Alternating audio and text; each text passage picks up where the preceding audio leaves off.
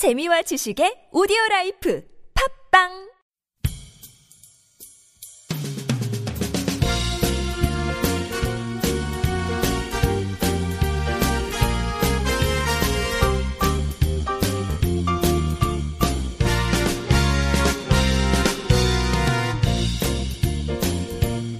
안녕하세요. 김혜민 기자입니다. 안녕하세요. 문경 기자입니다. 네, 오늘 진행자 없이 진행하는 걸로. 네, 아유, 오붓하게 둘이서 방송을 네. 하게 됐네요. 진행자분께서 네, 매우 바쁘셔서 네, 제가 늦기도 했고 네. 이래서 네, 그랬습니다. 네, 그래서 오늘 좀 저희가 그 다뤄보고 싶은 거는 양자 암호 통신 기술인가요? 네, 아, 네. 좀 생소하죠. 양자 암호 통신 기술. 뭔가 엄청 대단한 기술인 것 같은데. 네, 암호도 힘든데 양자까지 붙으니까 더 힘드네요. 네. 그, 지난 2월 1일에 보도된 건데, 네. 김일성 종합대학이 북한 최초로 양자 암호 통신 기술을 개발했다. 이렇게 밝혔어요. 네. 이게 이제 뭐냐. 통신 기술인데, 통신에서 네. 이 중요한 것 중에 하나가 이 암호란 말이에요. 네. 왜 그러냐면 나랑 너랑 전화 통화를 하는데 누가 도청을 하면 기분 나쁘잖아요. 네. 그래서 이 도청을 못 하게. 네. 그래서 그러니까 뭐 전화 통화뿐만 아니라 그냥 일반적인 메시지 우리 이제 뭐 메시지 주고받으면 막 도청하고 이런 네. 것들이 사회 이슈가 또 되고 있잖아요. 네. 그래서 이거를 이제 도청을 막기 위해서 암호를 만드는데 네. 보통 기존에는 이걸 이제 수학적 알고리즘을 가지고 암호화를 해가지고 보냈단 말이에요. 네. 근데 이건 좀 특이한 게 양자의 특성을 이용해서 도청 가능성 자체를 원천 차단했다. 네. 그래서 차세대 암호 통신으로 아주 각광받고 있는 기술입니다. 네. 이게 양자가 그럼 도대체 뭐냐? 네. 예, 양자라는 입자가 있는 건 아니에요, 사실. 네. 양자라는 건 뭐냐면 아주 이제 작은 단위 이게 물체를 쪼개고 쪼개면 원자까지 가잖아요. 네. 원자를 더 쪼개면 뭐가 나오죠? 음, 원자에서 더 쪼개면은 양성자와 중성자와 예. 뭐 전자 네, 뭐 이런 것들이 전자와, 나오잖아요. 네. 이런 아주 작은 알갱이까지 들어가면 사실 우리 눈에 보이지도 않고 네. 이건 우리가 상상할 수 없는 세계가 되는 거예요. 예. 음, 근데 이렇게 상상할 수 없는 작은 알갱이들은 독특한 특징이 있다는 겁니다. 네. 어떤 특징이냐면 음, 영 우리가 보통 뭐 0과 1 디지털 신원 이렇게 구분하잖아요. 네. 그래서 있다 아니면 없다 이렇게 되는데 이 상태가 좀 애매한 상태가 되는 거예요. 네. 그래가지고 확률로만 계산할 수 있는 네. 그런 상태가 되고 이 입자들 사이에 서로 강한 영향을 주고받고 상태를 불분 정확하게 알 수가 없는 네. 그런 애매한 상태가 되는데 이런 특성을 양자 상태라고 이렇게 얘기를 합니다. 음. 그래서 이런 특성을 이용해서 통신 기술을 개발한 거다. 네. 뭐 이렇게 하는 건데 이런 이제 특성에서 중요한 게 뭐냐면 이 양자라는 건 복제를 할 수가 없다는 거예요. 네. 그럼 복제를 못하면 어떤 문제가 되느냐? 우리가 도청을 할 때 어떻게 도청을 하냐면 전기 신호를 이렇게 쭉 보내잖아요. 네. 우리가 예를 들어서 글자를 써가지고 메일을 보낸다. 네. 그러면 이 이메일을 암호화해가지고 통신선을 이용해서 쫙 보낸단 말이에요. 네. 그럼 누군가가 이 통신선 중간에 딱 장치를 해가지고 이 신호를 복사를 한다는 거죠. 네. 복사를 해서 그걸 가져가서 자기가 그 암호를 풀어가지고 해독을 하는 건데 네. 이 문- 왜 복사를 하냐면 이 신호 자체를 가져가 버리면 못 받잖아요 받는 사람이 네. 그러면 보낸 사람은 보냈는데 받는 사람이 어 난 못 받았는데 그러면 어 중간에 누가 가져갔다 네, 바로 들키죠. 예 들통나잖아요 네. 도청이라는 건 이 상대방 몰래 해야 되는 거기 때문에 네, 네. 들통나면 안 된다는 거예요 네, 네. 근데 이 양자는 복제가 안 되니까 네. 통으로 가져가는 수밖에 없어요 아, 네, 네. 그러니까 네. 들통나 버린다는 거죠 네. 그 다음에 또 하나 특징은 뭐냐면 이걸 복제를 하는 과정에서 아니 네. 복제를 하는 게 아니라 이제 통으로 가져가야 되는데 네. 가져가는 과정에서 이 신호가 바뀌어 버리는 거예요. 네. 그래서 가져가서 암호를 해독하려고 해도 제대로 네. 정상적인 데이터가 아닌 거죠, 이건. 네. 그래서 도청 장치를 도청 자체를 원천적으로 차단을 해 버린다. 네. 그런 기술이라는 겁니다. 네. 자, 그러면 이런 기술을 어느 나라에서 쓰고 있느냐? 네.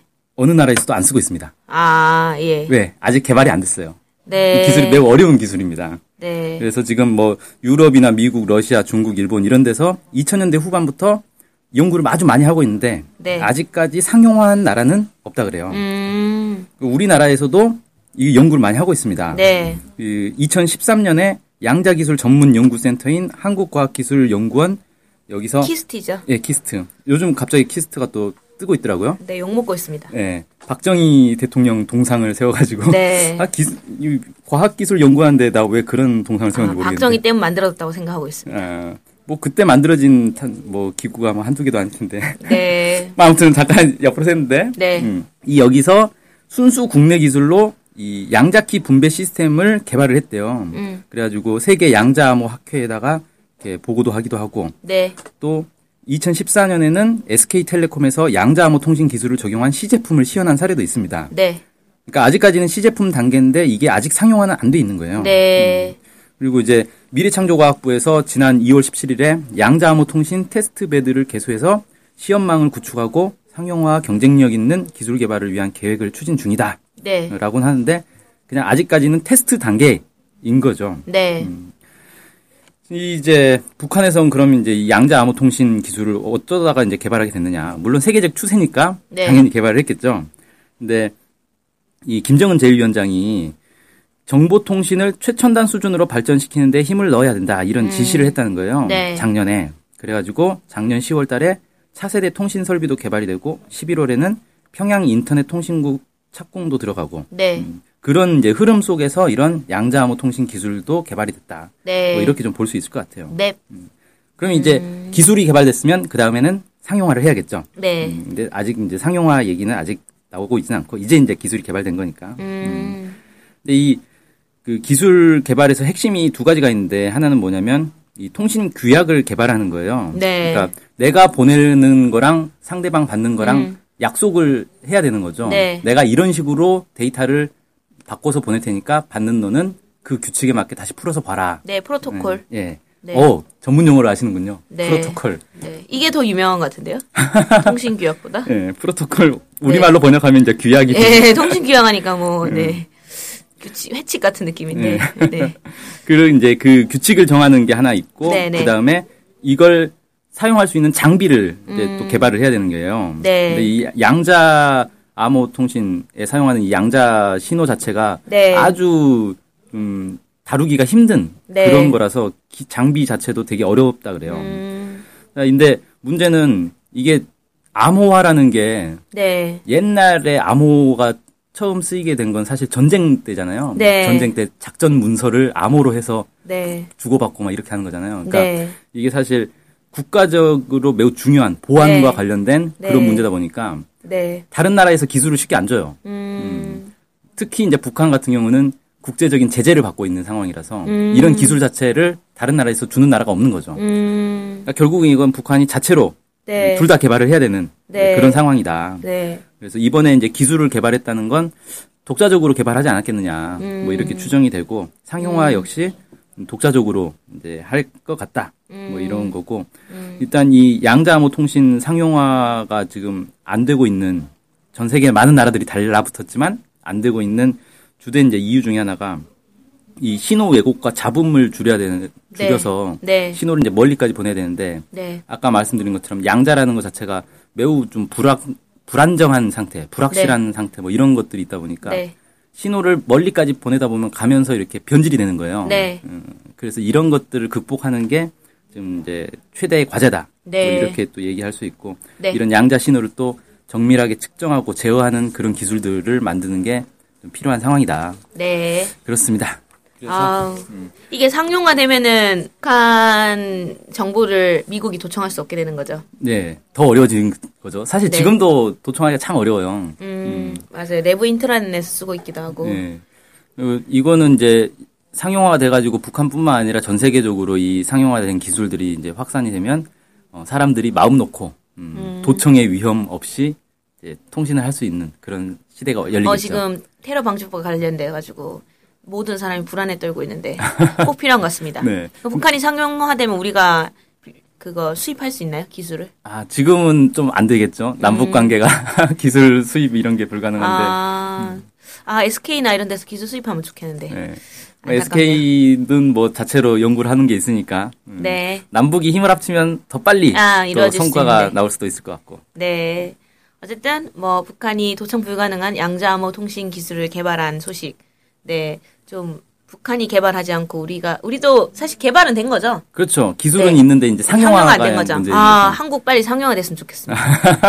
네. 네. 네. 그러면 이것으로 오늘 뭐 기사를 마치면 될까요? 네네. 네, 수고하셨습니다. 네, 감사합니다. 네.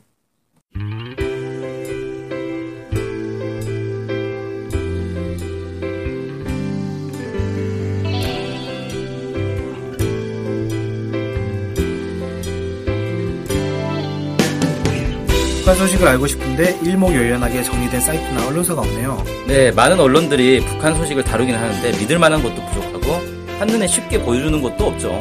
네, 그래서 저희가 저희 NK투데이가 야심차게 준비했습니다. 바로 인포 캘린더. 아, 인포 캘린더가 뭔가요? 네, 모든 북한 소식을 저장해놓고 날짜별 분야별로 검색해 볼 수 있게 만든 데이터베이스예요. 네, 무려 검색어로 검색도 할 수 있습니다. 우와, 정말 대단한데요? 어떻게 찾아가면 되나요? 네, NK투데이 홈페이지에 들어오셔서 인포 캘린더를 찾으시면 됩니다. 네, 오른쪽에 배너가 달려 있으니 쉽게 찾아볼 수 있습니다.